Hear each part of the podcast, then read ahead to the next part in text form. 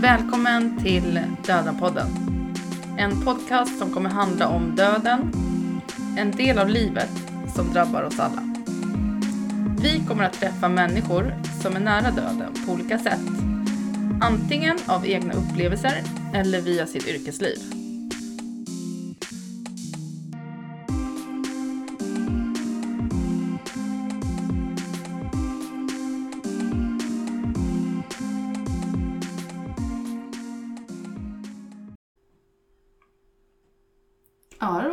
Nu är vi eh, här igen. Ja, Döden-podden. Döden-podden. Och eh, det blev häst ute. Med en massa gula, röda löv. Väldigt vackert. Ja, och eh, i pratande stund så är det halloweenfirande på gång. Alla helgons dag. Just det, och där är det ju verkligen fokus på döden och att minnas Mm. de som har gått bort före en själv. Och, ja, och väldigt vackert brukar det vara med alla ljus som finns på gravgårdar. Vad heter det? Kyrkogårdar. ja, men vackert är det. Jättevackert, jag håller med. Ja, och Och- kyrkogårdar leder oss osökt till dagens gäst. Vi ska träffa Sandra. Ja, och hon jobbar på en begravningsbyrå och möter eh, sörjande och anhöriga människor hela dagarna. Ja, jag tror att hon också närvarar vid begravningar. Ja, det Ja. gör de kanske. Ja. Jag tror det. Tyckte hon sa det. Men mitt minne kan svika. Det har det gjort förr. det gör det säkert igen. Eh, Men skämt åsido, det ska bli väldigt intressant. Få höra. Precis, vi har laddat upp här med många frågor. Och eh, vi får se hur det här samtalet blir. Men spännande ska det bli. Mhm, Mhm. Då kör vi. Döden-podden.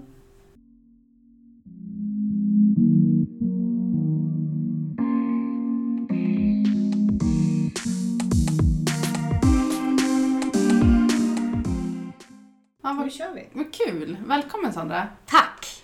Kan du, vill du presentera dig? Ja, men det kan jag göra. Mm. Eh, jag heter alltså Sandra Bergman Bellqvist och jag jobbar för begravningsbyrån Fenix som rådgivare.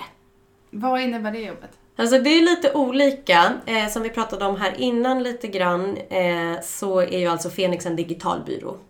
Okej. Eh, och det är helt enkelt så att man kan välja då att ha all samordning och all kontakt med sin rådgivare bara via telefon och internet. Jag gillar personliga möten så jag tar väldigt gärna personliga möten. Och det innebär att jag då är med från första kontakten och åker ofta hem till folk och gör hembesök. Och planerar begravningen utifrån deras önskemål. Och sen så är det helt enkelt en samordnande funktion att samordna alla bitar som ska falla på plats. Allt från transport av kista till, bo, till krematorie och så vidare. Eh, och sen inför ceremonin. Eh, och sen är jag ofta med på begravningen också.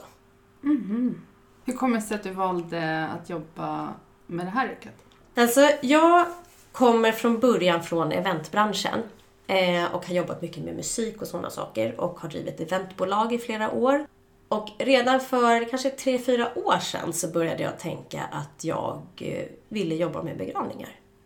Det låter ändå som att det är ett stort steg.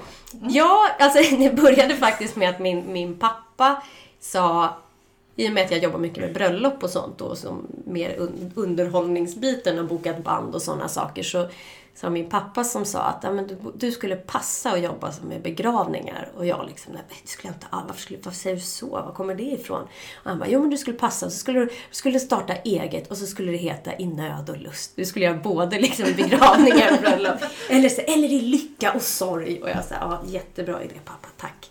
Men, men sen så har det liksom ändå så här funnits lite där och så började jag då och det är nog tre, fyra år sedan som jag mejlade runt lite till de här stora traditionella byråerna. Fonus och Ignis och de där och sa så här, ja hej hej, jag skulle jättegärna vilja jobba med det här och hur gör man och så. Och upplevde liksom att det var väldigt sådär, ja men en svår bransch att komma in i. Och väldigt liksom, vad ska man säga, ja men lite sådär traditionellt bakåtsträvande. Liksom. Och sen då tänkte jag inte så mycket mer på det och tänkte att nej, det verkade ju vara svårt att, att få in en fot i den branschen. Och sen nu några år senare så kom jag i kontakt med Fenix där man helt enkelt eh, ja, sökte till en utbildning. Så att jag gick en utbildning för Fenix. För jag kände liksom när jag såg det här att jag så här, ja men det här, nu, här kommer det ju. Liksom. Eh, har en viss tendens att vara lite flummig och tänka så här, du vet, law of attraction och liksom att, ja men det här, Jag fattar. Ja, nej men du vet. Det här, det, jag, jag sa liksom till universum för tre år sedan att jag ska, jag ska jobba med begravningar och bara, ja, här kom det. Visste väl det, där kom det. Bra, tackar, tackar. Eh, och så, och så sökte jag helt enkelt den utbildningen och efter olika intervjuer och tester och så vidare så kom jag med i den utbildningen. Och så gick jag den och eh, sen började jag jobba för Fenix. Jag blir nyfiken, vad är det för utbildning? Vad lär man sig? Oh, det är allt från eh, den här utbildningen då via Fenix. Det är ju både eh, rent praktiskt, alltså eh, olika saker, saker man behöver känna till när det gäller alltså ytligt i juridik och, lag och hur det går till och mm, massa sådana saker och vem som det är ett, ett en härva av vem som ska betala vad när det gäller transport och sådana saker. Vad dödsboet ska stå för, vad huvudmannen står för eh, och så vidare. Så det är dels rent praktisk information, kunskap, faktabaserad till det var olika, det var seminarier med, med sådana, alltså traumaterapeuter, alltså lite sådär hard psykologin bakom att hantera människor i sorg och ja, lite, lite grundläggande saker som är bra att känna till. Vad bra. Det är ju jättebra att det finns eh, Ja. utbildning som man eh, är redo. Det var väldigt bra. Sen är det ju så att, att sen var det ju ändå liksom, eller sen, och jag är en sån också, har alltid varit så att för mig är det liksom, det, det man lär sig, alltså det är ju empiriskt. Praktiskt. Det är alltså learning by doing. Så att så är det så att hur mycket fakta man än läser in sig på innan, så är det ju just av att jobba praktiskt som man lär sig för att varje begravning är den andra olik. Och det kommer alltid nya saker. Det kommer alltid liksom, jaha, jaha, hur ska jag göra här? Och någon som ska urna dit och transportera till... Ja, nej men det dyker alltid upp saker när man måste... Ja, helt enkelt. Man lär sig nya saker hela tiden. Ja, nej men eh, det är jättekul att ha ett sånt jobb. Verkligen. Det låter jättespännande. Ja. Men hur går det till när människor tar kontakt med er? Är det liksom generellt, nu har min farmor dött? Ja, det är olika. Alltså dels kan det ju vara så, eh, i vissa, det, det kan ju dels vara så att man, att man helt enkelt eh, kontaktar en begravningsbyrå för att man behöver hjälp med bårhämtning. Alltså när en människa har avlidit antingen i hemmet eller eh, eller på ett boende, så, framförallt ett boende, så är det ju så att, att eh, man behöver transportera kroppen därifrån. Och på vissa ställen i landet, det är lite olika vart man är. På vissa ställen som är i Stockholm, om jag inte har helt fel, så, så har, eh, finns det ett, ett avtal. eh, Så att man helt enkelt, så äldreboendet har, ringer och fixar det där. Men ute i landet kan det vara så att, att anhöriga själva behöver ordna med själva hämtningen. Och då kan det vara så, då har vi en jourtelefon så att man kan ringa dygnet runt i princip. Eh, och beställa en jourtransport. Och då är ju det ett sätt, sen be- behöver inte det betyda att, att kunden går vidare och låter oss ordna själva begravningen. Men det är ofta ett första steg. Att Man bokar det här och så bara jättebra, vi ordnar transporten av, av, och hämtningen och så kontaktar vi dig på måndag så pratar vi vidare om begravningen. Men då är det kroppen från till exempel ett boende till eh, sjukhuset och eh, Bårhuset, det närmaste. Ja, bårhuset. precis. Så det är ju ett sätt. Eh, Och annars, det, det vanligaste skulle jag kanske säga, jag har inte exakta siffrorna på vad, så, men, men jag skulle nog tro att det vanligaste är att man kontaktar byrån efter att en person till exempel har avlidit på ett sjukhus. Mm. Eh, Eller då avlidit i hemmet eller ett äldreboende men redan är på sjukhuset, på bårhuset helt enkelt. Och då kontaktar man för att, ja men hej, vi vill ha hjälp med begravning. Finns det några regler kring det? Jag tänker så här, i vissa kanske kulturer att man vill ha den avlidna hemma och man vill träffa den. Kan, en, kan man få ligga hemma avliden hur länge som helst? Det, det, jag ska faktiskt inte säga, för jag vet inte hur länge, men eh, hur länge som helst får man ju inte. Jag kan inte säga exakt vad det är för regler kring det, men, men jag vet absolut att jag har kunder som har haft en avliden hemma till exempel över en natt eller över en dag just för att de vill att, att alla som, som vill ta avsked ska kunna komma hem innan transporten kommer, innan ambulansen kommer. Just det. Så det kan man göra. Och sen är det ju så på bårhuset så, så eh, kan man ju också ordna en visning och ett personligt avsked som man kallar det. Nästan alla sjukhus har antingen ett kapell eller ett rum för avsked som man kan boka. Kan man göra det när som helst? Alltså, inför ett personligt avsked så brukar ju jag höra, alltså, det beror ju på om det är lämpligt. Alltså själva den här visningen, det är ett viktigt steg i sorgeprocessen och det här framförallt att inse, för ofta kan det vara väldigt svårt att förstå att en person plötsligt inte finns. Speciellt kanske om man, vad ska vi säga, om det ett, ett barn som kanske inte bor i samma stad eller inte träffat på länge. Eller det, det, det kan behövas att så här, men jag måste få se för att förstå det här. Så det är ju en väldigt viktig del, men det ska fortfarande inte vara... Jag menar, I vissa fall är det ju direkt olämpligt. Mm. Alltså kroppen, en död kropp förändras ju. Den förruttnelse börjar, kroppen börjar förändras direkt. Och i vissa fall går det väldigt fort. Och i, mm. väldigt, I vissa fall går det mer långsamt. Och det har att göra med till exempel vad man äter för mediciner och sådana saker. Mm. Så det är massa olika kemiska saker som spelar in hur fort det går innan en kropp liksom är... Ja. Så att det, det ska ju vara det ska ju vara någonting som hjälper anhöriga att komma vidare och hjälper anhöriga att förstå. Men det ska ju inte vara en traumatisk upplevelse. Nej, nej. Så att det finns ju absolut fall där man säger att nej men det är inte lämpligt. Men är det du som avgör det eller är det, liksom, är det läkaren? Oftast är det alltså, för bårhuspersonalen tittar oftast inte på, på kroppen så. Eh, framförallt inte just nu i alla fall när, när det har varit bodybags och sådär. Och nu börjar de sluta med bodybags. Eh, de allra flesta sjukhus skulle jag säga har slutat att ha bodybags. Men Vad har man då istället? Ja, då är man i ett lakan. Jaha, insvept i ett lakan. Okay. Alltså på grund av covid har det varit Aha. bodybags. Mm -hmm. ja. Och då har ju inte personalen öppnat. Alltså man har inte fått öppna den här. Nej, jag förstår. Men, men då är det oftast att, att en läkare kan säga, eller ibland kan jag fråga till exempel transportören om de åker för att kistlägga kroppen, så kan jag fråga, är det lämpligt att ha en visning? Och då kan de säga att ja, nej, men det är helt okej. Eller så kan de säga att nej, jag ska ta bort avråde. Och då då är det ju fortfarande, jag menar om en person absolut vill se ändå. Mm. Det är inte så mycket att göra, men, men då, jag har haft sådana och då, då säger jag helt enkelt att det kan till exempel ha varit någon som har varit på rättsmedicin.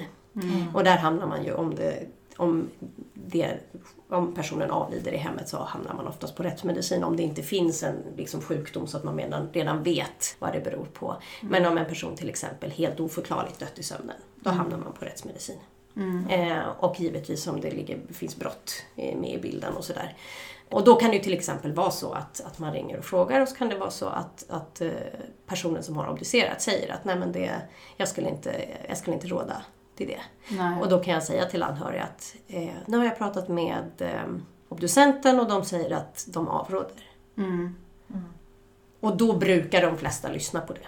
Jag har mm. inte varit med om att någon har sagt att ja, men jag vill absolut. Och då har jag haft sådana som har sagt innan, det är jätteviktigt, vi måste absolut få se. Men när liksom en mm. obducent avråder, mm. då brukar man, okej, okay, ja men då, då ska vi lyssna på det. Mm. Men jag, ibland har jag läst att vissa, eh, om, om vi säger att det är då, kroppen ser inte så trevligt eller vad ska jag mm. säga. Det kanske, ja vad, vad det är som hänt, så kanske man ändå säger, men du får se en hand. Ja, det kan man göra. Absolut. Alltså man mm. väljer liksom någon. Det kan man göra. Mm. Mm. Det, det kan man absolut göra. Det kan man absolut göra. Mm. Jag har inte varit med om, alltså i mitt fall, och det är som sagt, det, det är bara jag, min erfarenhet. Mm. Så, så har, då har jag också sagt det. Att vi kan visa en hand, eh, men, men de har avblåst helt då. De okay. kunder jag har haft att valt att inte se alls. Nej, okej. Okay.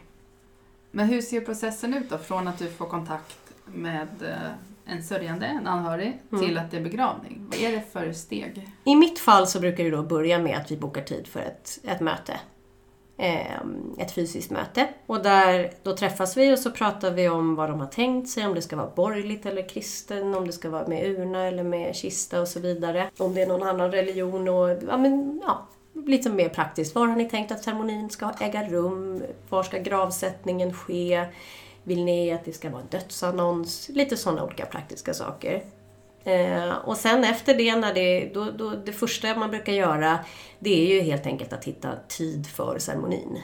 Mm. Eh, för det är ju det är skönt för anhöriga att veta och det är eh, det är ju också, ska man ha till exempel en dödsannons, det är ju liksom, då måste man ju veta när om man ska ha med tid och plats i annonsen och sådär. Så att det är ju en förutsättning för allt runt omkring. Mm. Eh, att man har det bokat.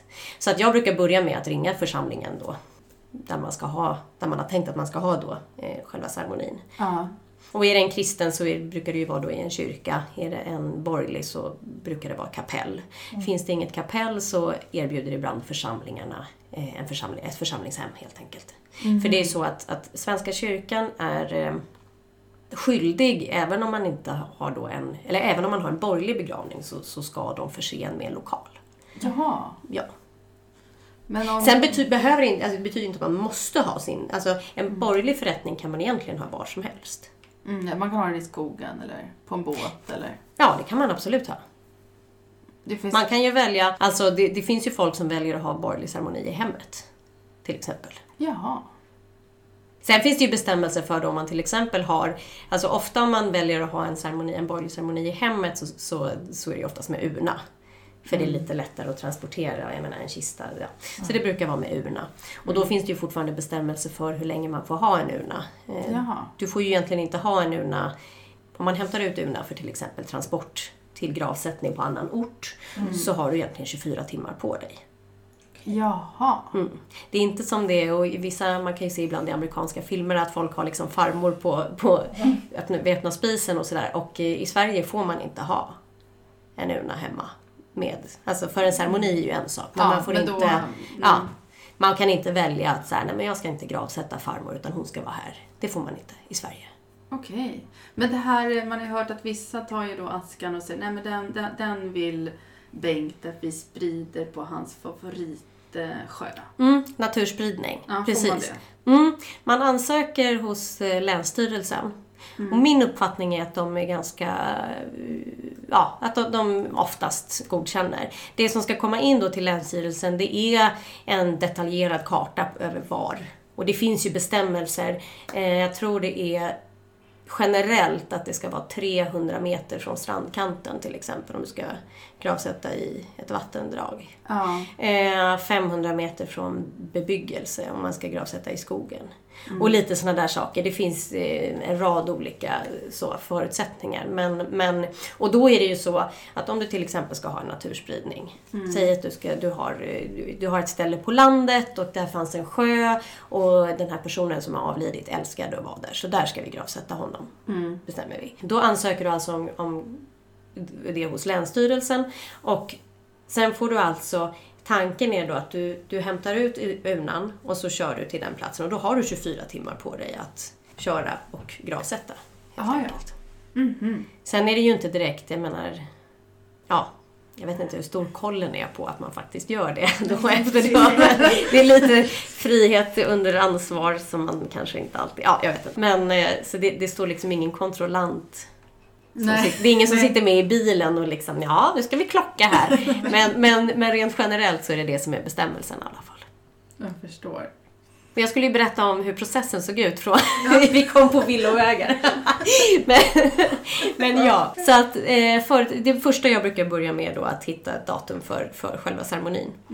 Och då brukar jag återkomma till anhöriga med kanske tre, fyra olika alternativ på datum. Och så får de prata ihop sig med, med släkten som, som ska närvara och så återkommer de till mig och säger att, vi säger att det är en kristen ceremoni i en kyrka. Och så återkommer de till mig och säger att ja, men nu har vi bestämt att 25 november klockan 10 blir bäst. Och då säger jag okej. Och så bokar jag det med församlingen. Och då kommer en bekräftelse där då församlingen har tilldelat anhöriga en präst och en organist. För det ingår helt enkelt i kyrkoskatten eh, att man ska få en präst och en organist. Och sen då, då brukar det vara prästens ansvar att kontakta anhöriga för att prata om själva ceremonin och, och mm, innehåll till griftetalet och salmer och så vidare. Och då, mitt jobb fortskrider med att jag börjar lägga då helt enkelt transportbeställningen. Eh, och då kontaktar man leverantören och så beställer man både transport då från sjukhuset där personen befinner sig till bisättningslokal. Vad, vad är det för någonting? Det är ett kylrum. Jaha. Ja.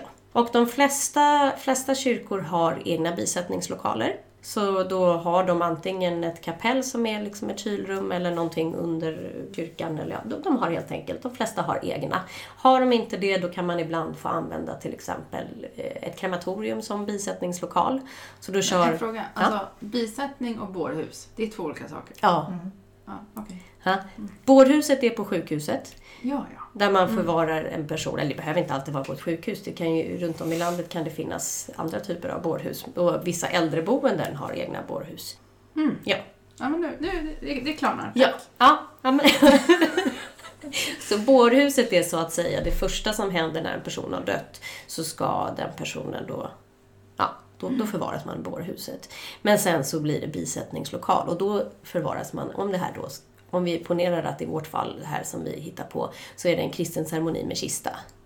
Då kommer transportören med kistan man har valt. Och helt enkelt kistlägger personen på plats i bårhuset. Och man bisätter alltså, för i bårhuset ligger ju kroppen insvept. Eh, när man bisätter inför en ceremoni, då ligger kroppen i kistan. Mm. I väntan, I väntan på ceremonin. Just det. Och samtidigt så lägger man andra beställningar som till exempel om det ska bli, vilket är väldigt vanligt, det är ju att det ska bli en kremering efter ceremonin. Mm. Och antingen spridning i en minneslund, askgravlund eller till exempel en traditionell urngrav. Mm. Eh, som ju är som en helt vanlig grav med gravsten. Mm. Så då lägger man de beställningarna under tiden. Och sen så lägger man också beställningar för själva gravsättningen. Mm. Och sen så sker ceremonin. Och samtidigt så lägger man ju också självklart eh, blombeställningar, eventuellt då dödsannonser, program. Ehm, Man kanske ska ha en minnesstund efteråt och ibland behöver man ordna catering på egen hand och ibland finns det en husmor på plats som hjälper till med det. Mm. Så det är lite olika. Men då lägger man alla de beställningarna och allt det praktiska i väntan på ceremonin. Och sen när det är dags, när det då är 25 november klockan 10, då är ju jag själv då på plats på alla mina begravningar om jag inte redan var bokad för en annan begravning när då just den här bokades. Och då meddelar jag och då skickar jag en representant i mitt ställe. Men annars är jag själv på plats också. Och eh, ordnar med blommor, tar foton och allting till kund och så vidare. Mm. Delar ut program om vi har program och sådär. Mm. Och sen sker själva ceremonin. Och så går då kanske anhöriga vidare till minnesstund medan kistan hämtas av transportören och körs då till krematoriet direkt. Mm. Men en fråga av egna erfarenheter. Ja. När man, om, om man får ett jobbigt, de flesta det jobbigt, men, men vi har ett, ett dödsfall som, Mm. som är väldigt tungt. Och så i det här ska man planera en begravning. Mm. Och man orkar inte fundera, liksom vilka blommor och, Mm. oh, alltså du vet. Så helst, helst skulle man vilja att vi bara pausar så återkommer jag ett Mm. halvår. Mm. Va, vad gör ni i, i sådana lägen? Alltså då, man har ju en valmöjlighet att, alltså ska man ha en ceremoni med kista, då är det 30 dagar som gäller. Mm. enligt svensk lag. Då måste du ha ceremonin inom 30 dagar. Däremot, om du gör en direktkremering, alltså kremerar innan ceremonin, då har du ett år på dig. Ja, ja. Så att då kan man säga att, men tycker du att det är jättebesvärligt just nu och du verkligen inte orkar, då kan vi göra en direktkremering och så kan vi ha ceremoni med urna Just det. vid ett Ja, tillfälle det- längre fram. Till exempel. Mm. Men, men, men går du in ibland, om du träffar anhöriga som är liksom lamslagna, så kanske Mm. du bara det här blir jättefint. Att du... Det kan man göra, absolut. Jag brukar ju vilja att de ska välja. Alltså däremot så är det ju ganska ofta så. Alltså jag, upplever väldigt ofta att mina kunder säger att så här, ah, jag, har, jag har liksom bomull i huvudet. Ja. Allting är jättekonstigt. Alltså jag, och, och tycker just att så här, ah, vad skönt det är att du, att du ligger på. Eller att du liksom, för ibland kan man själv nästan få liksom dåligt samvete för att man bara, du vet, mitt i, i människors stora sorg är så här, ja men har du tittat på ett program? Har du valt? Har du, har du bestämt vilken? Har du, liksom fråga efter fråga. Just för att man har den här tidsfristen på att, ja till exempel, ja men har du ceremonin den 25 och du vill ha ett program, då ska vi helst lägga beställningen på programmet en vecka innan och då måste man liksom... Och jag upplever, så liksom, ja, men, som sagt, att man själv ibland vill säga förlåt för att jag push, pushar, eller förlåt för att jag hör av mig hela tiden om de här sakerna som egentligen är helt liksom, triviala i, i sammanhanget. Men, eh, men jag upplever då att mina, att mina kunder tycker att det är skönt.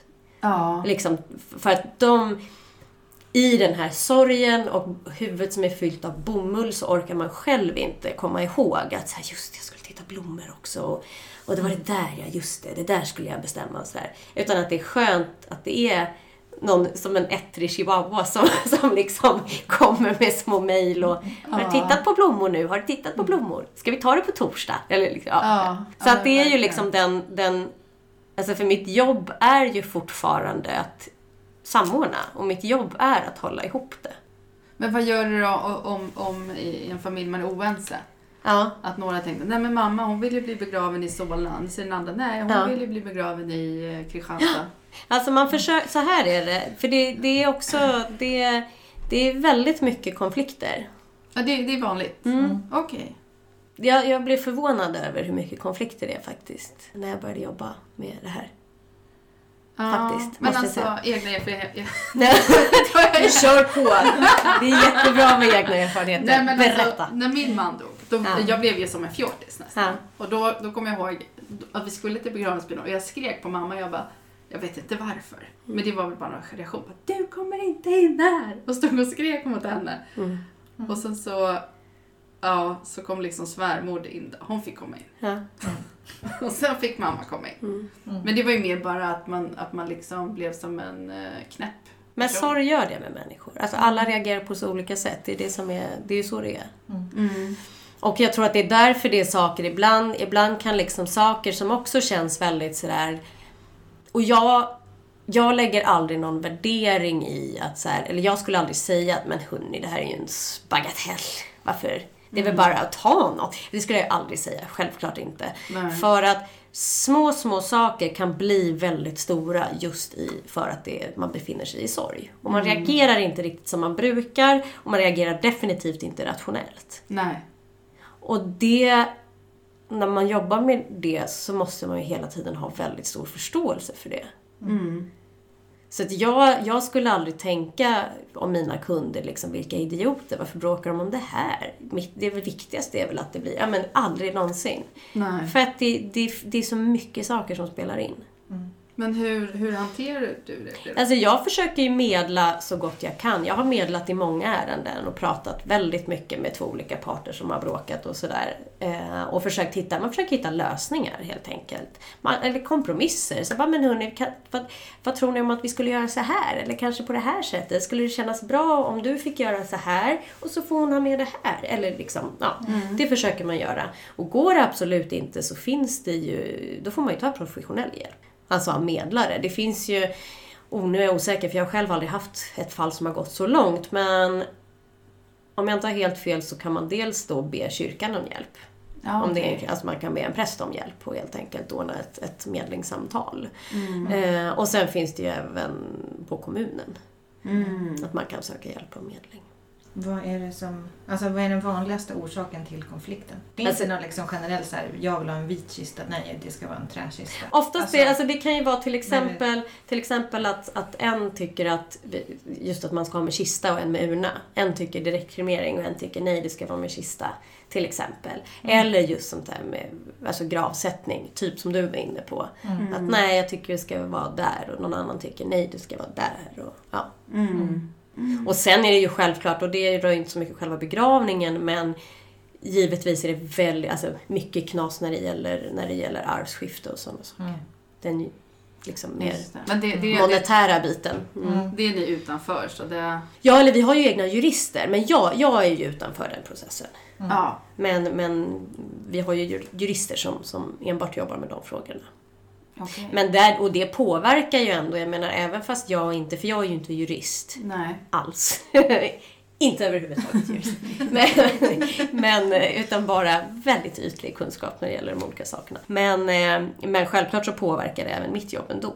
För jag kan ju ofta känna av i en familj eh, att liksom, ja, och liksom säga till juristen att ja, men det är nog bra om ni tar ert möte efter ceremonin. Eller liksom, Mm. Så att vi försöker ha fred på själva ceremonin. Och så kan man ta tag i den biten efteråt. Ja.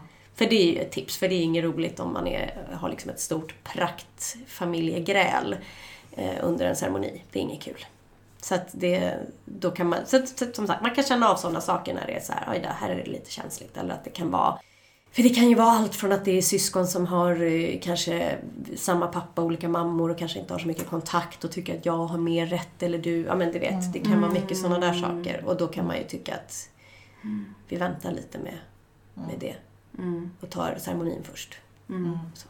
Men i din erfarenhet så är det relativt vanligt att det är någon typ av... Ja, men ofta lite så eller, eller det, ja men en hel del faktiskt. Att det är ganska vanligt att det kan vara sådär att nej men och jag pratar inte med min syster eller jag pratar inte med min bror eller ja, han har gjort det, hon har gjort det. En hel del sånt. Mm. Givetvis inte alltid, men jag blev, jag blev nog, måste jag säga, alltså, rätt förvånad över hur mycket, hur mycket sådana konflikter det finns i familjer. Mm. Och vad det beror på vet jag inte, men det...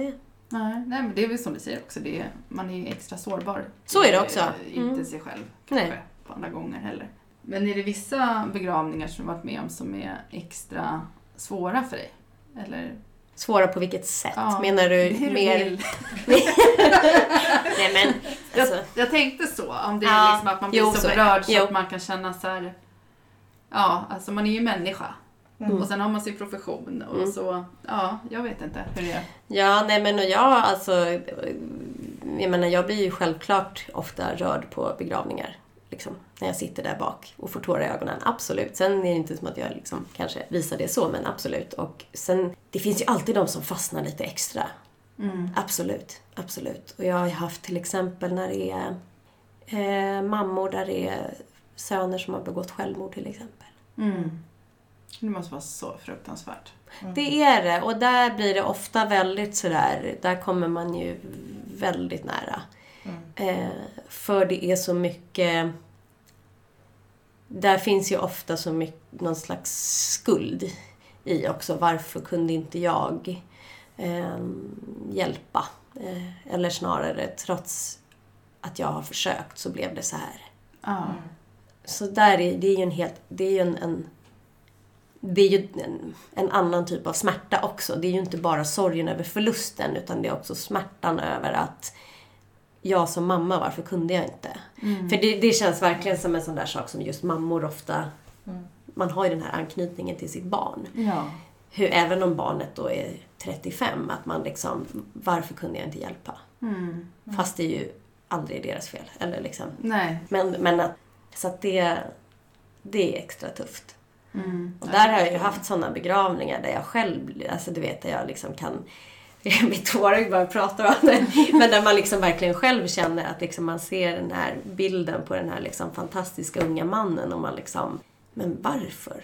Mm. Varför gjorde... Alltså, Ja, verkligen. Ja, usch. och, det, och samtidigt så är det så här, ja, det är svåra saker det där. Det är verkligen re- rent, rent filosofiskt så jag ser mig själv som en ganska liberal person och liksom att ja, men man får göra vad man vill bara man inte sårar någon annan.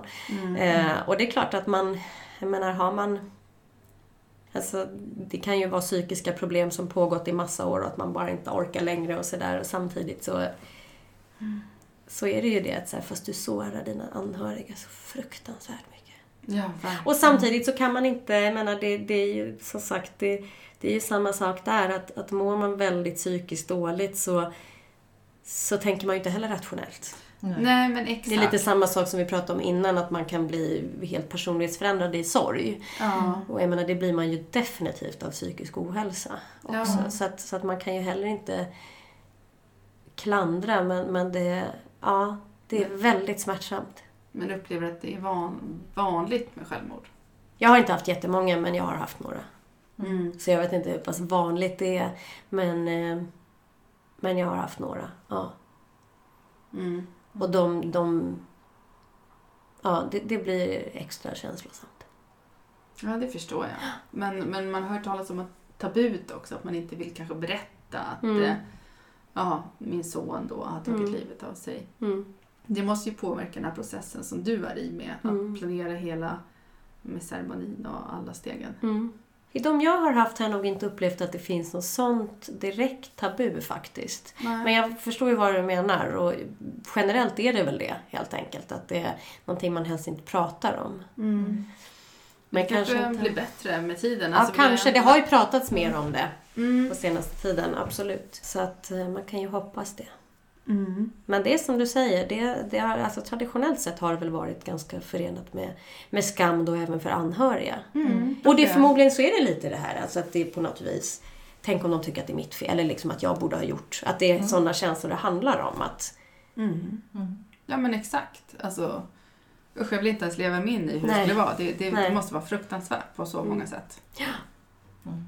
Mm. Ja. Men jag kan fråga så här, det är någonting kanske mindre traumatiskt än självmord. Men har ni många som kontaktar er och förbereder sin egen begravning? Jag har en del sådana faktiskt. Liksom Mm. det här vita brevet eller vad heter det? Mm, Vita arkivet. Vita arkivet. Vi har ju, vi har ju trygg, det är Fonus som har Vita arkivet. Okej. Vi har Trygghetsarkivet. Ja, okej. Men ja, jag har haft en del sådana. Mm. Mhm. Och det är allt från, eh, vilket också kan bli väldigt känslosamt. Det det är mycket känslor i mitt jobb. Men eh, jag har ju haft till exempel eh, ofta då äldre människor som vet att de har en obotlig cancer till exempel. Mm. Och vill underlätta för en efterlevande. Som vet att min tid är räknad. Mm.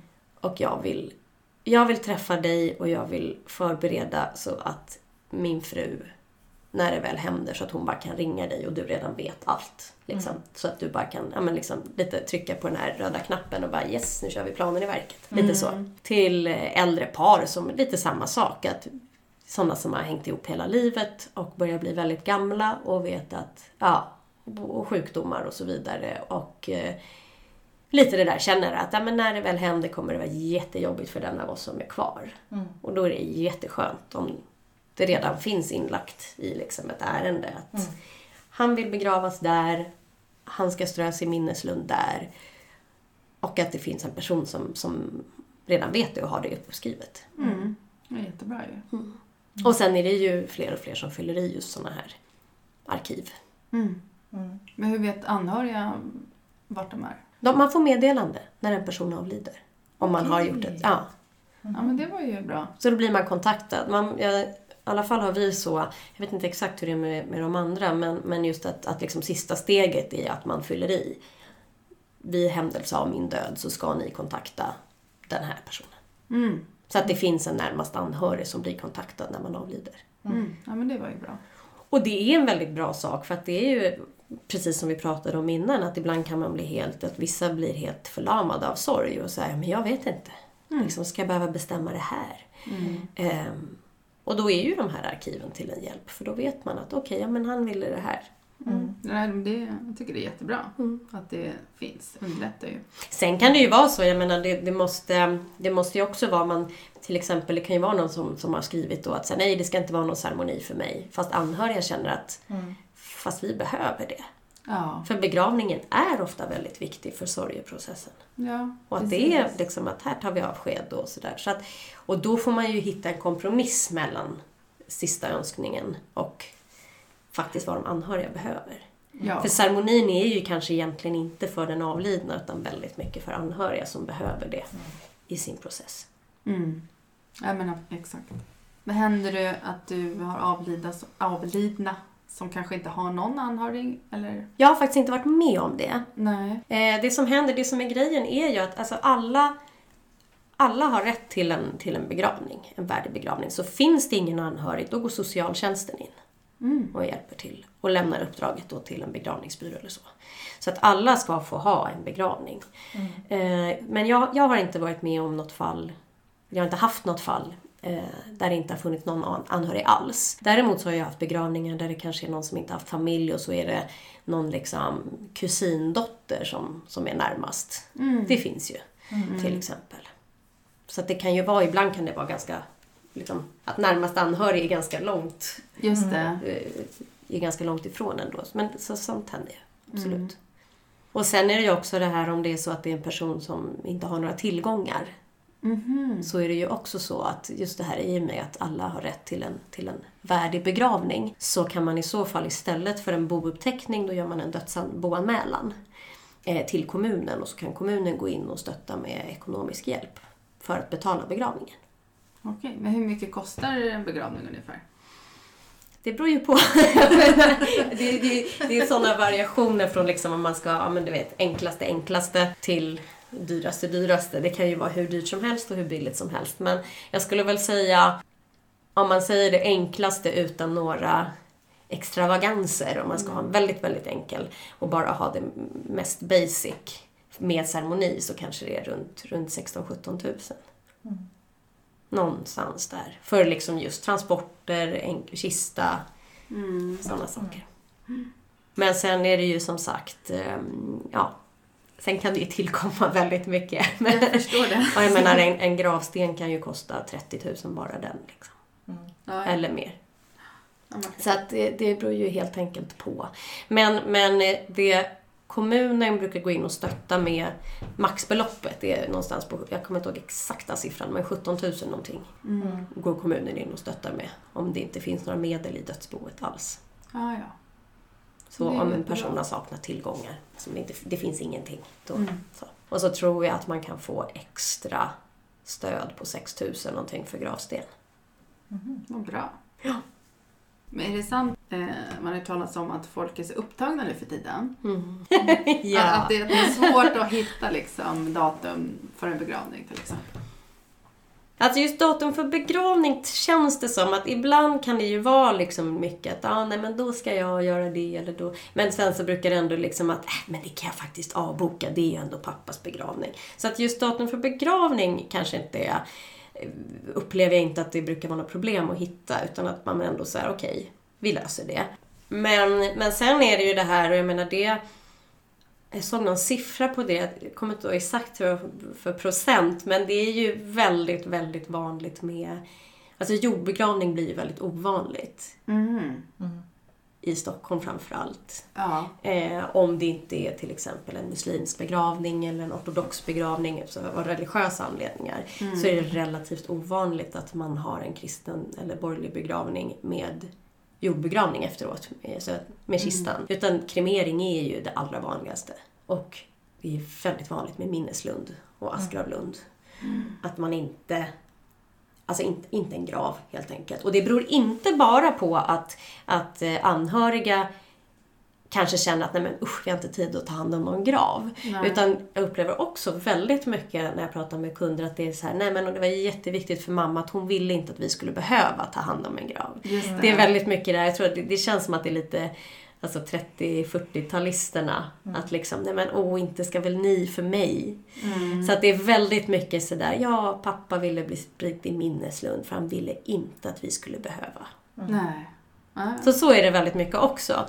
Så jag tror att det är dels, dels det. Eh, men såklart att det också spelar roll att jag menar moderna nutidsmänniskan inte riktigt har tid att gå och ta hand om en gravplats.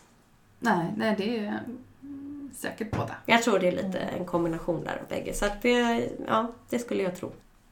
En mer personlig fråga då. Mm. Vad är dina egna erfarenheter av döden? Ganska begränsade skulle jag säga faktiskt. Jag har inte, alltså jag har ju haft en del, jag har, jag har nog inte förlorat någon, inte någon riktigt närstående. Så, Nej. det har jag inte. Eh, det är ju liksom mormor och, och min, min morbror fick en, en hjärtattack alldeles för tidigt. Eller ja, vad man nu det vet ju inte jag om det är för tidigt eller inte egentligen om man ska vara sån. Men, men i relativt ung ålder så fick han en sådär. Men, men eh, vi stod ju inte jättenära varandra heller. Så jag är förskonad med att inte ha förlorat någon så. Men eh, sen har jag ju så här, jag, menar, jag, jag har inga barn, jag har hundar. Jag har fyra hundar. Och jag har en vovve nu som är sådär han är adopterad från Spanien så det är lite oklart exakt hur gammal han är. Men någonstans mellan 14 och 16. Så det är en mycket äldre herre och han eh, har bara ett öga kvar och där håller han på att bli blind. Så han är ju liksom mitt lilla hjärtebarn. Och det är ju liksom min... Alltså för mig att förlora honom blir så här... Det du vet så här, han kommer och lägger sitt huvud i mitt knä och jag börjar gråta för att jag liksom vet att, du vet. Nej men man vet att det är liksom, det är en tidsfråga. Ja, så är det. Och det är ju sådär, jag menar, det är ju så olika, menar, har man inte, om man inte kanske har djur själv eller sådär så kanske man tycker liksom att, men vadå, vad är en hund? Men, men för mig är ju liksom, mina, mina hundar är ju mina barn. Så att det är ju liksom, så att det där, jag, jag har ju, jag har en stor förlust eh, annalkande inom en snar framtid. Men vad händer med djur då förresten? Man, alltså nu, det är ju också sådär, i och med, det, är ju, det känns som att det är fler och fler som blir lite som jag. Eh, alltså jag menar, jag, jag har haft hund hela livet och jag är, jag är 37. Och eh, när, jag menar, när jag var liten och man hade hund, alltså det var inte aldrig att man skulle komma på tanken på att borsta tänderna på hunden. Eller du vet. Nej men aldrig i livet. Det är ju dummast någonsin. Och idag så finns ju liksom, ja men ni vet ju. Ja, ja. du, ni vet ju. Det finns hur mycket som helst. Ja. Eh, för att jag, jag, det är väl så att det finns många, alltså man ofta liksom, ja, hunden blir så mycket en, en familjemedlem och sådär. Mm. Så att eh, man, eh, man kan helt enkelt, man kan kremera ett Jaha. husdjur också. Ja. Men finns det djurkyrkogårdar? ja. Det Det finns. gör Och det fanns redan när jag var liten. Så kommer jag ihåg att pappa körde mig ut till djurkyrkogården på Gärdet. Så där finns en djurkyrkogård.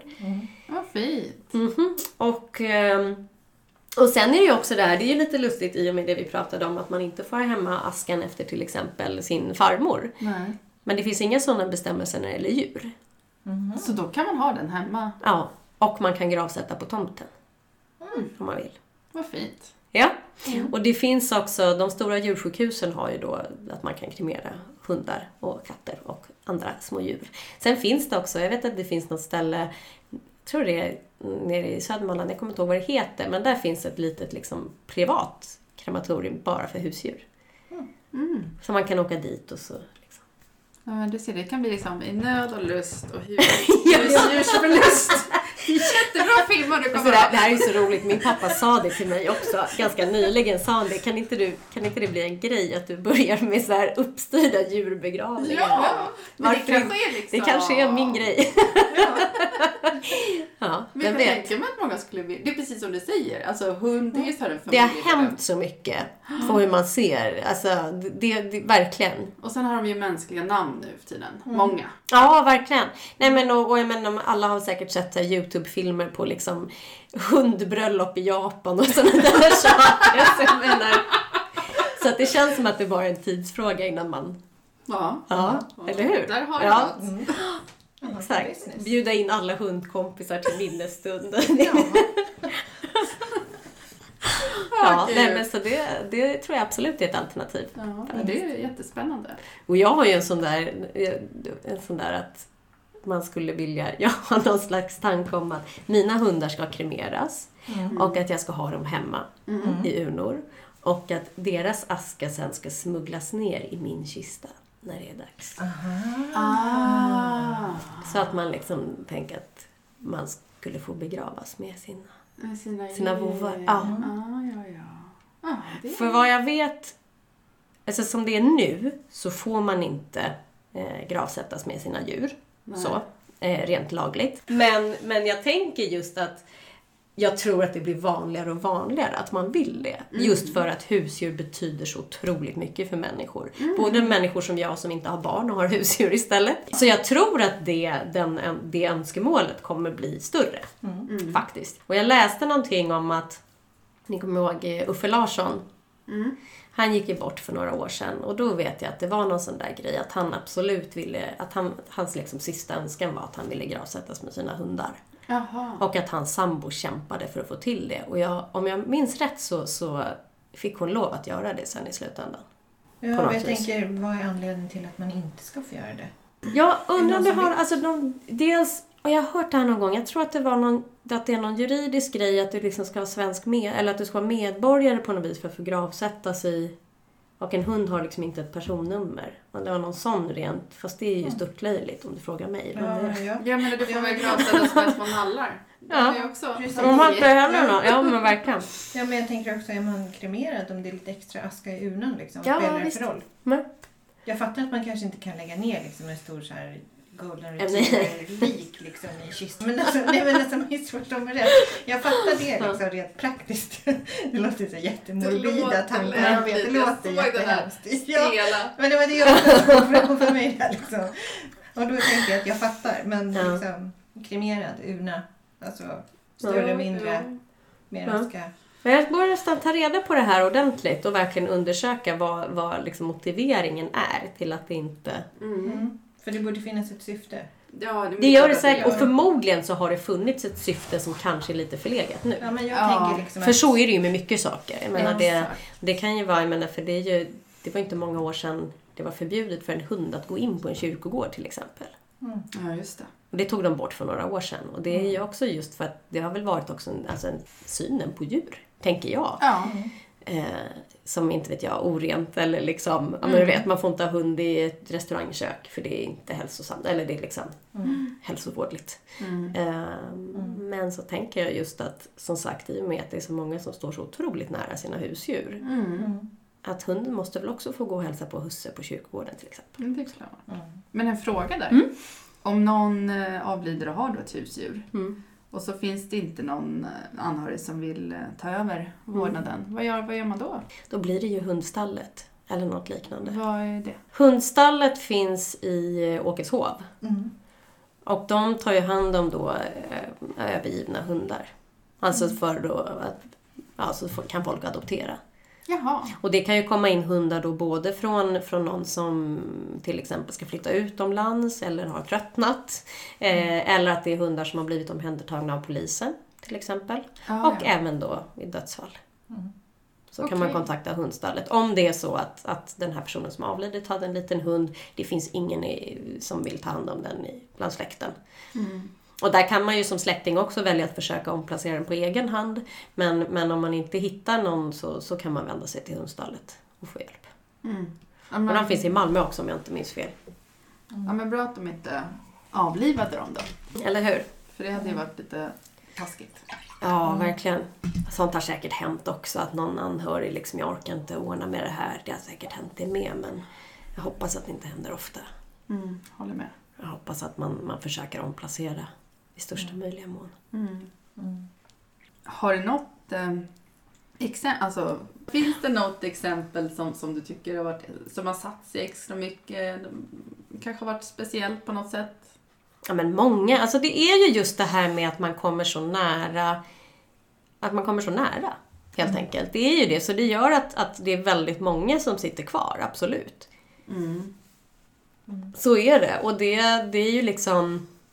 För som sagt, man diskuterar, det, det, det blir så intimt. Det är ju verkligen, jag menar, det är ju de största händelserna i livet, är ju att få barn, gifta sig, förlora någon. Det är ju liksom de stora, dop, bröllop, begravning. Det är ju liksom, det är ju de man har i kyrkan. Det är ju liksom det som är de stora livsavgörande ögonblicken. Definitivt. Så att, att förlora någon är ju en väldigt stor... Jag menar, och det är ju också det där, jag menar oavsett... Alltså även om en person är väldigt gammal, även om det är liksom gamla mamma som var 98 år, så kan man ju bli förkrossad. Även om det är naturligt och det är kretsloppet och det är det här, menar döden är ju...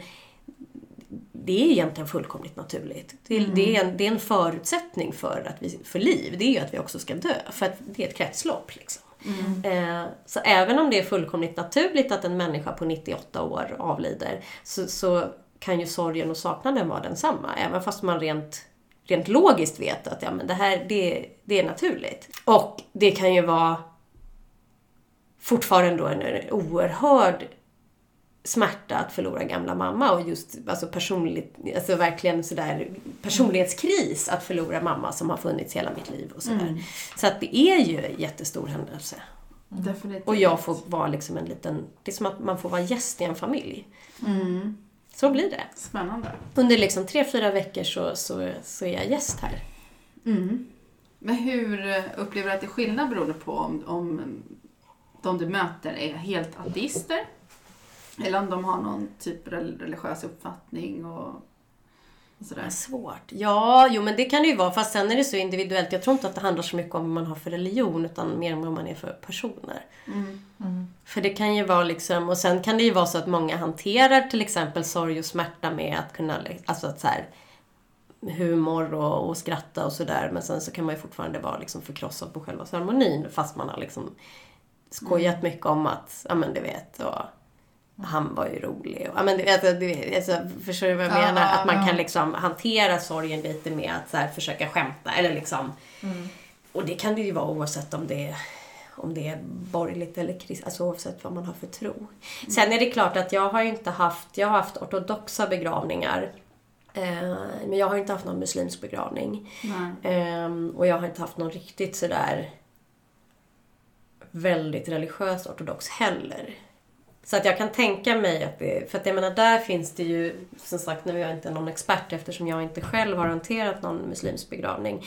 Men där är det ju väldigt, alltså sådana där saker som Men I många andra länder, inte bara när det gäller muslimska utan även när man kommer till till exempel Rumänien eller Polen eller sådär, så ute i Europa så går det ju ofta väldigt fort med en begravning. Samma sak i Spanien, att det ska liksom gå på två dagar, sen är det begravning. Och i Sverige tar allting väldigt mycket längre tid. Just det. Och eh, enligt muslimsk religion så ska det ju helst, eller ja, islam helt enkelt, så ska man eh, begrava helst samma dag tror jag det är, eller om det är dagen efter. Och så fort går det nästan aldrig i Sverige. Det är svårt att få till Just det. helt enkelt. Med rent med det praktiska det administrativa som ska in. Jag menar bara för att få, alltså för att, för att gravsätta en person så behöver man Alltså så här, när en person avlider så är det ju en, en läkare dödförklarar personen eh, och skickar in intyg på det till folkbokföringen. Eh, och så folkbokförs en person som avliden och då kommer dödsfallsintyg och kremerings och gravsättningsintyg. Och det, den processen kan ju ta ett par dagar. Ibland går det jättefort men det kan ju ta upp till en vecka innan till exempel då kremerings och gravsättningsintyget finns tillgängligt för mig att plocka ner eh, från, från Skatteverket. Då. Och det behöver finnas ett kremerings och gravsättningsintyg för att en person ska gravsättas. Så att om man då säger att vi ska ha en begravning på Skogskyrkogården, de måste ha fått in det här intyget innan de kan gravsätta personen. Så då är man bara då att den lilla administrativa biten kan ta ett par dagar gör ju att ja, men innan det pappret finns så får man inte gravsätta. Nej, Nej det var precis. För det kan ju alltid vara, det, det blir ju lite kompromisser då helt enkelt när det gäller sådana saker. Att det är svårt att, att uppfylla liksom. Eh, En annan fråga jag kom på. Mm, För vi pratade här med Annika som förlorade sitt barn vid förlossning. Men eh, om man, finns det någon gräns, alltså hur, vad, vad heter det då? Hur många veckor måste man ha gått förrän man får en begravning för sin bebis? Förstår ni Oj. frågan? Ja. Alltså om, om jag förlorar den i vecka 20, Mm. är det då en abort? Eller får jag begrava det här? Jaha, oj, bra fråga. Det vet jag inte. Nej, Helt ärligt talat, jag vet inte. jag kom på det nu bara. Men det är en väldigt intressant fråga faktiskt. Men jag... mm. Ja, vad svårt att svara på. Ja, jag vet inte. Nej.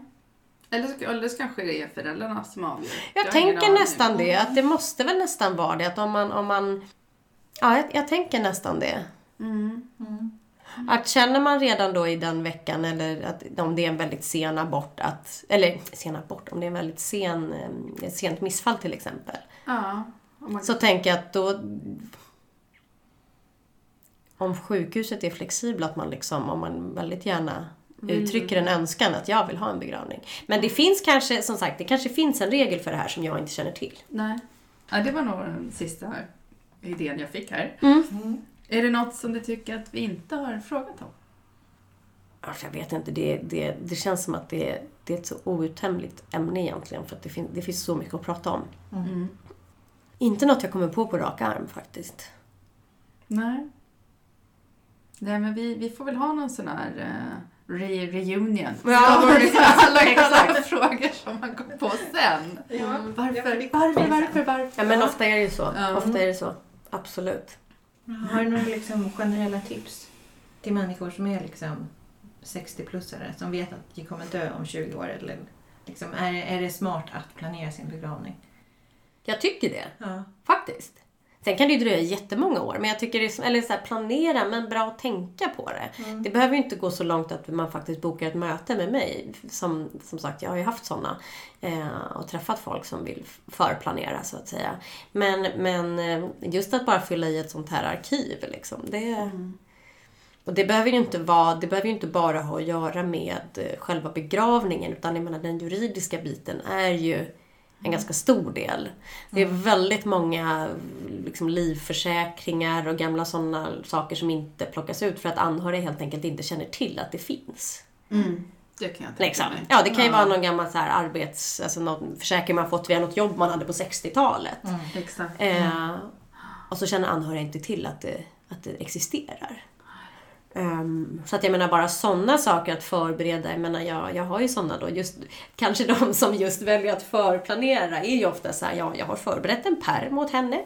Där sitter alla våra uppgifter, alla mm. lösenord, alla, ja men du vet. Mm. Och jag menar det, det finns en poäng i det. Mm. Ja, jättebra.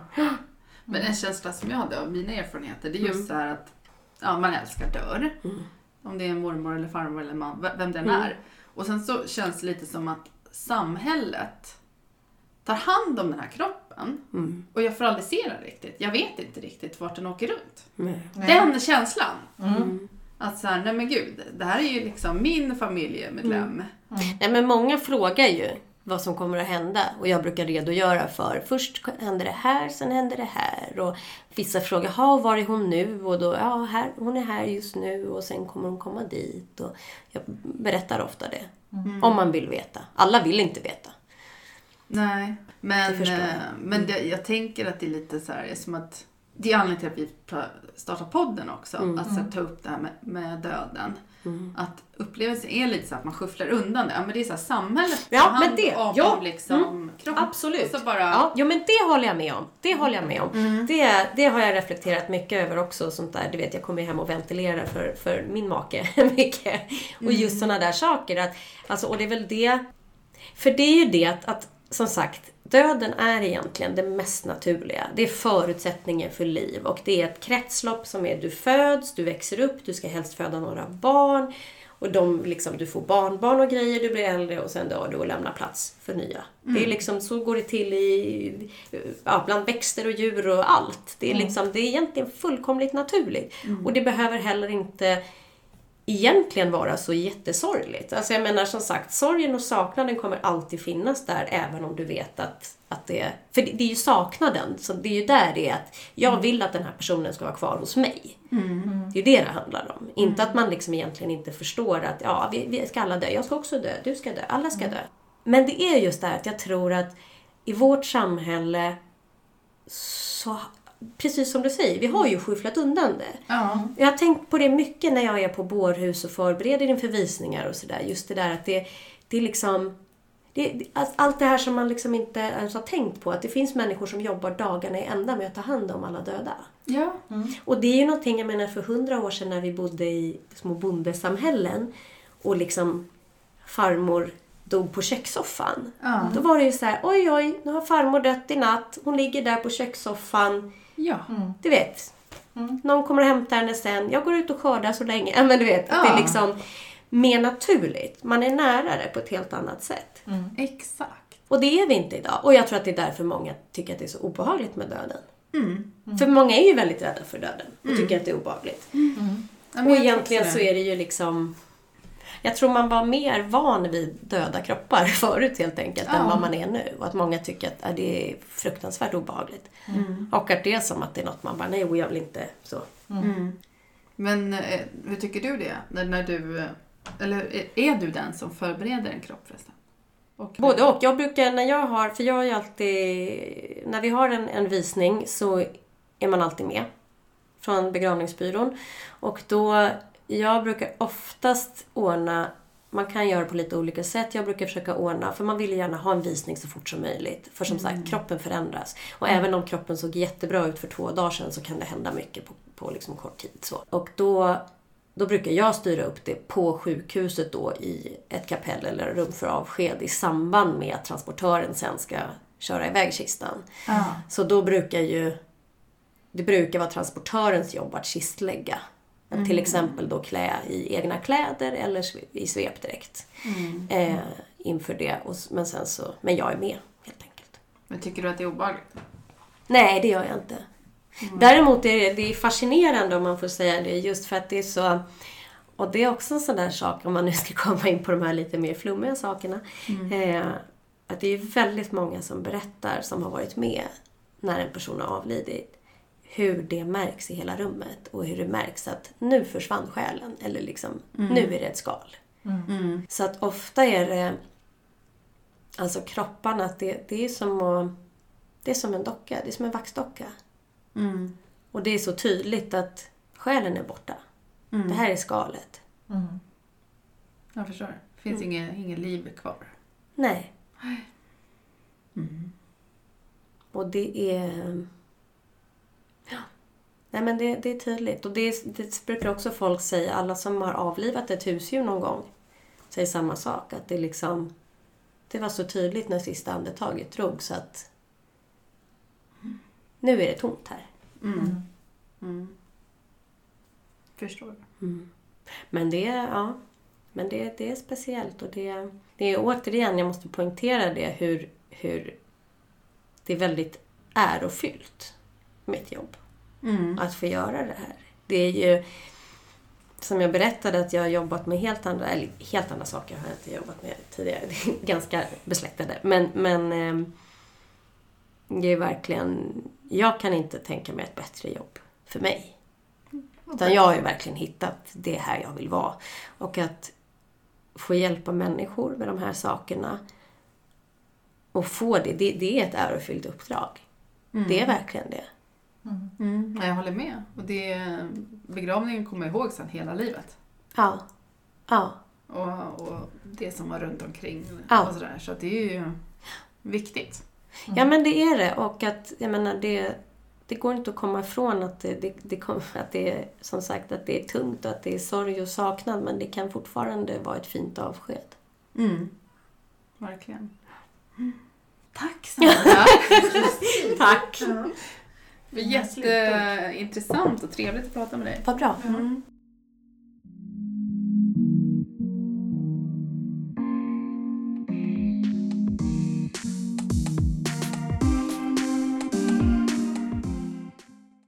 Vad intressant det har varit att prata med Sandra. ja, verkligen. Jätteintressant. Det Ja, är så många processer liksom, som man inte har en aning om. ja men visst är det så. Ja. Verkligen. Och eh, som säkert många andra inte har en aning om heller.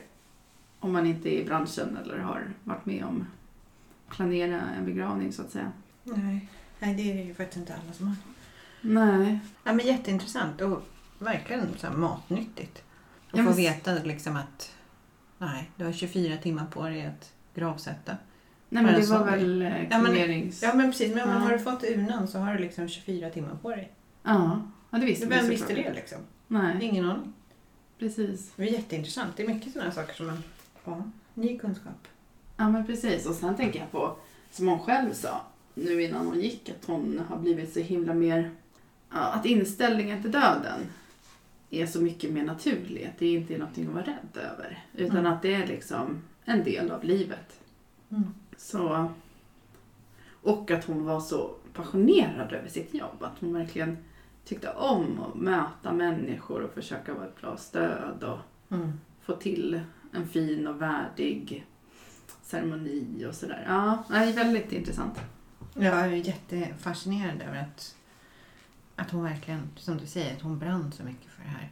Man, jag har haft någon sån fördom om att jobbar man på begravningsbyrå är man ganska så tyst och lite tillbakadragen och kanske lite liksom, ja, men Mm. lite så här gråa musen som sitter i hörnet och fixar allt som behövs fixas. Men det är inte mer än så. Mm. Och Sandra var verkligen så här levnadsglad. Liksom, har massa energi och... jättemycket energi och verkligen engagerad. Mm. Och som hon sa tyckte det var så fint när hon berättade att, ja, det hörde nog inte ni i podden, men så liksom dagen efter begravningen och alltid kör den här sista avstämningen, hoppas att allting känns bra och nu liksom, nu är vår resa tillsammans slut. Det var jättefint. Mm. Och att hon känner igen det här att man, det kan vara så mycket anspänning inför en begravning. Ja. Och att när den är över så att det liksom släpper. Att det är på något Mm. sätt. Luften går ur. Ja, precis. Ja, och om ni har frågor som ni tycker att vi missat att ta upp eller något annat så är det ju bara att mejla oss. Precis. Eller kontakta på något av alla medier som finns. Precis, vi finns här. Hoppas kunna svara på frågor. Och kan inte vi svara så kan vi alltid förmedla dem vidare till någon som kan. Så är det. Mm. Stort tack för idag. Bra, och på återhörande. På återhörande, precis. Ha det gott där ute.